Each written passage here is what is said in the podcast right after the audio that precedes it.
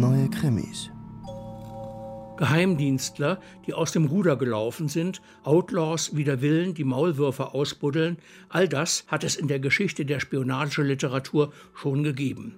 Aber so etwas wie das Slow House, das der Brite Mick Herron erfunden hat, noch nicht. In diesem Sumpfhaus oder Drecksloch hat der britische Geheimdienst aus niedrigen Beweggründen Agenten untergebracht, die er nicht mehr braucht, weil sie saufen, koksen oder anderweitig fehlerhaft sind. Sie sollen dort so lange sinnlos in Akten wühlen und Nonsens recherchieren, bis sie von sich aus kündigen und damit MI5 die Abfindung ersparen. Slow Horses, lahme Gäule werden sie von den richtigen Agenten genannt, doch sie selbst sehen sich nicht so. Eine große gelungene Aktion und man wird sie schon wieder in Ehren aufnehmen. Das ist ihr Traum. In Real Tigers, dem dritten Band der Serie, kommen sie dem ganz nahe.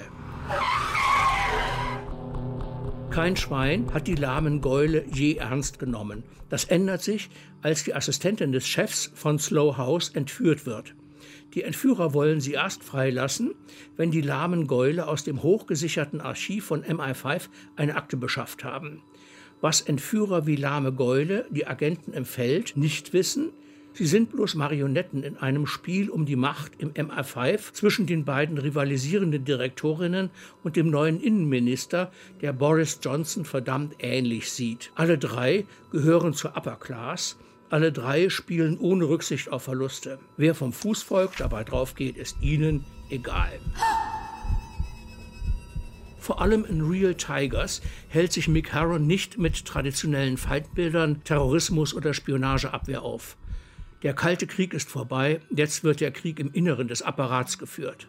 Das britische Empire ist auf die Spielzeugfiguren abgehalfterter Geheimdienstler und auf bürokratische Planspielereien geschrumpft, weshalb sich alle Intrigen, Gegenintrigen und Gewalttaten nur um den Besitz einer Politikerakte drehen. Folgerichtig findet der Showdown blutig und brutal, letztlich aber eine Papierschlacht im Archivkeller statt. Herons wunderbar frech lästernde Spy-Serie verhält sich zu John le Carrés moralischen Geheimdienstepen wie Monty Pythons Das Leben des Brian zum Neuen Testament. Ein Genuss, besonders für Freundinnen und Freunde des schwarzen britischen Humors.